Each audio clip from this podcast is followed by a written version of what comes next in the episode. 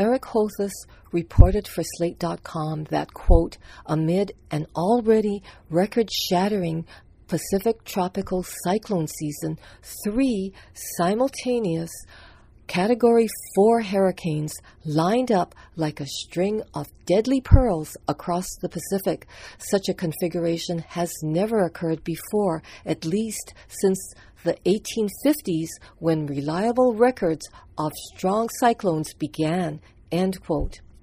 Holthaus said, seen from the space station, Hurricane Jimena was truly massive. James West, writing for Mother Jones in the article Three Hurricanes Are Hitting the Pacific at the Same Time and the View from Space is Amazing, reported, quote, Astronauts aboard the International Space Station are marveling at a particularly awesome view from orbit. The first time three major hurricanes simultaneously churning across the Pacific, according to the United Kingdom's Met Office. End quote. The Met Office is the UK's National Weather Service.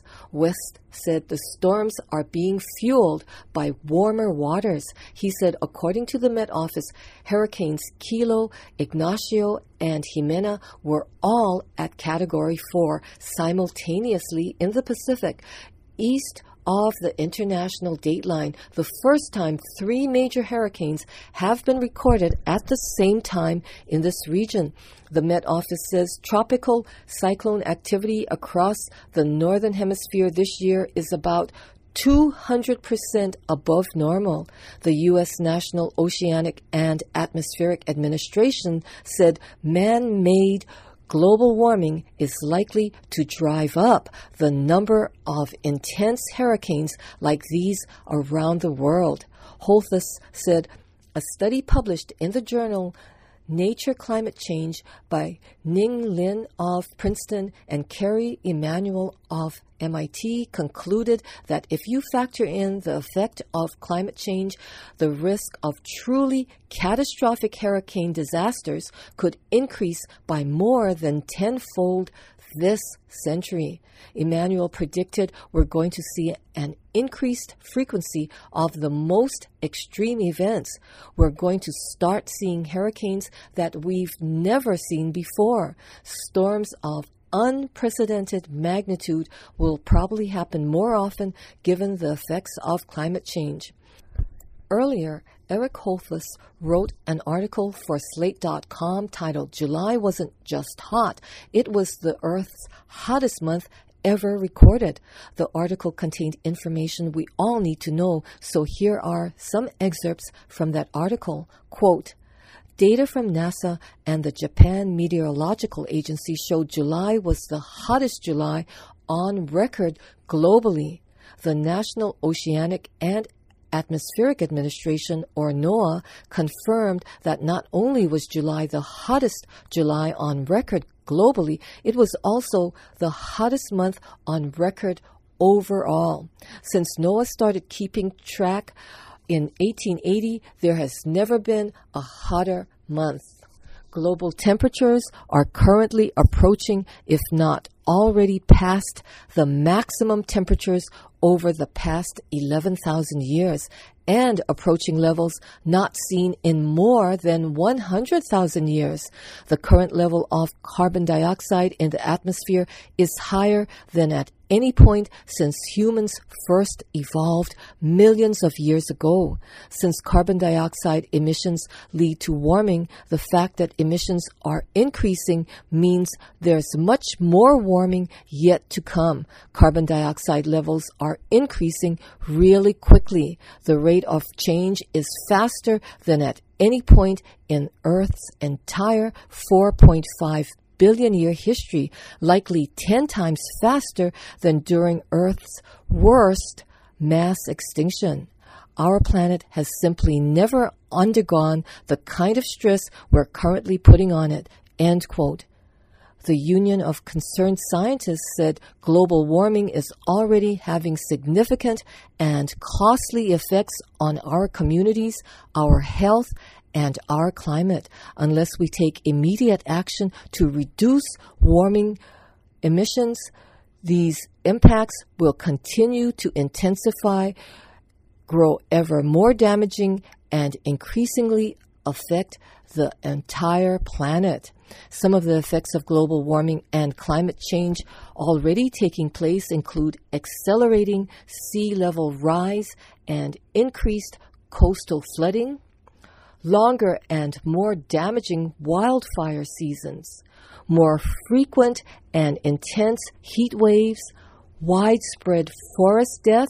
For example, tens of millions of trees died in the Rocky Mountains over the past 15 years due to climate driven triple assault of tree killing insects, wildfires, and stress from heat and drought.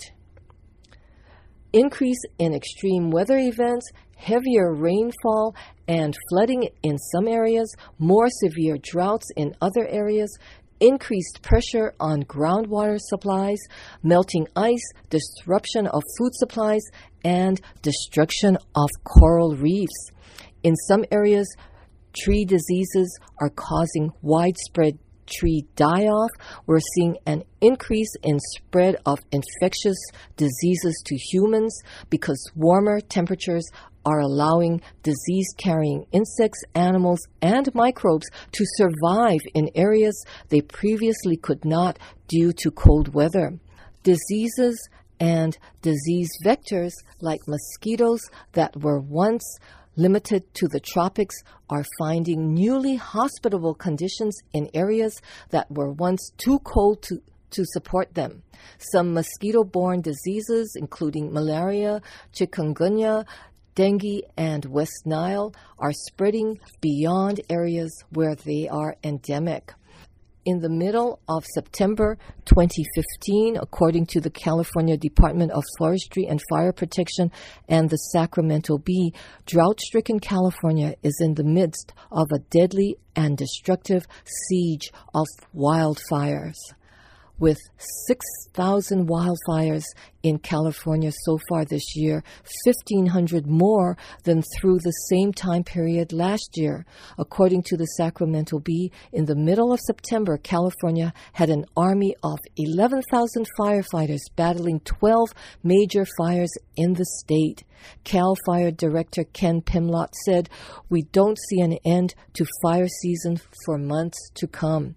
Hundreds of homes have been destroyed and thousands more threatened, with tens of thousands of people forced to flee or whose homes have been destroyed.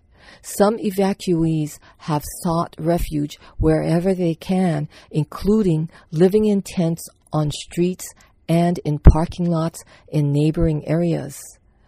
Things are becoming worse. When are people going to care about what's happening with climate change and global warming? According to the National Resources Defense Council, or NRDC, global warming is caused by carbon dioxide and other air pollution collecting in the atmosphere, trapping the sun's heat, and causing the planet to warm up. Coal burning power plants are the largest U.S. source of carbon dioxide pollution. Automobiles are the second largest source.